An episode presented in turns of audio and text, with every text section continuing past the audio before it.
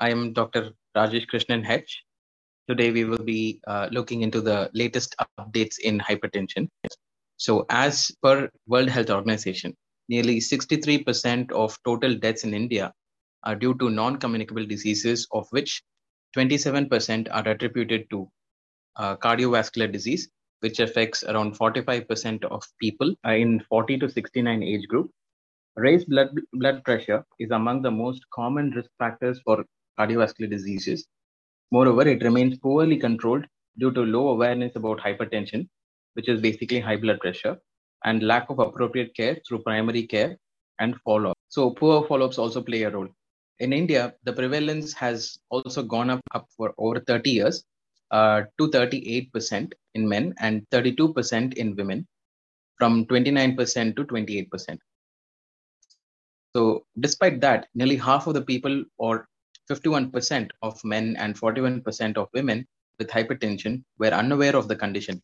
Additionally, over 62% of the men and more than 50, 53% of women living with hypertension did not get treatment. Medication was used to control blood pressure with fewer than 1 in 5 men and 1 in 5 women in hypertension worldwide. International Society of Hypertension has released the ISH 2020 Global Hypertension Practice Guideline, where the inclusion of optimal and essential treatment par- paradigms affects to be uh, addressing the issue that is the source poor settings Optimal care refers to the evidence-based standard of care, whereas essential standards refer, refer to minimal standards of care to allow specifications of essential standards of care for low resource settings.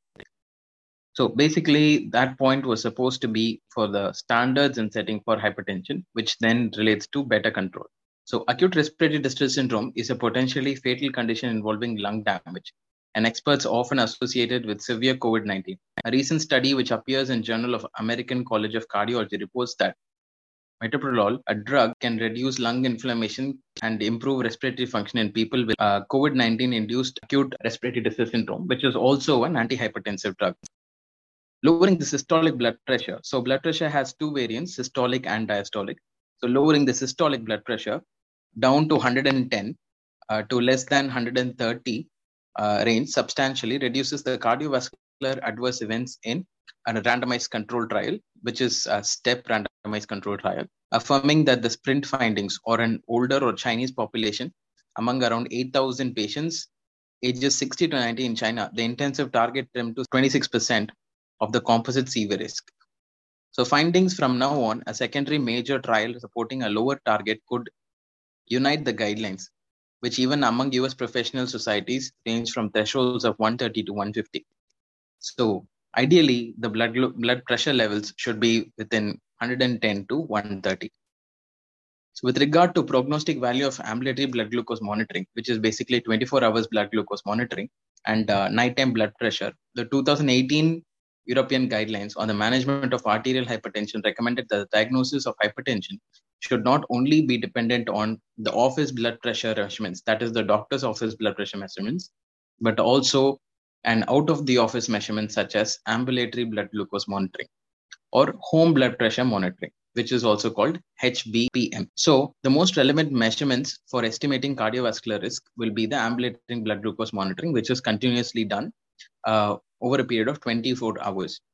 So for every 20 to 10 milligrams uh, increment of blood pressure measured at night, the rates of mortality increased by 23% and the risk of cardiovascular events have been increased by 36%, which is a little high. So most patients with hypertension requires lifelong medical treatment to achieve optimal blood pressure control. The 2018 European guidelines equally recommends the five classes of antihypertensive drugs, considering uh, high non-adherence treatment, the importance of combination uh, treatment and particularly highlight and improving adherence to therapy and BP control. Therefore, the 2018 European guidelines recommended, especially in the context of lowering blood pressure targets, to start antihypertensive therapy with an initial dual fixed dose combination of ACE inhibitors or with uh, angiotensin receptor blockers plus CCB or a diuretic. So ACE inhibitors are uh, your enalapril, and uh, other other pills, ARBs or your uh, uh, group of medicines that control blood blood sugar levels, and CCB are calcium channel blockers. Since early 2018, the products containing valsartan have been recalled worldwide. This is due to the presence of a known carcinogen called NDMA, which has now been addressed, and a lot of medications, including uh, valsartan, irbesartan, candesartan, losartan, olmesartan, and finally, even metformin contains NDMA.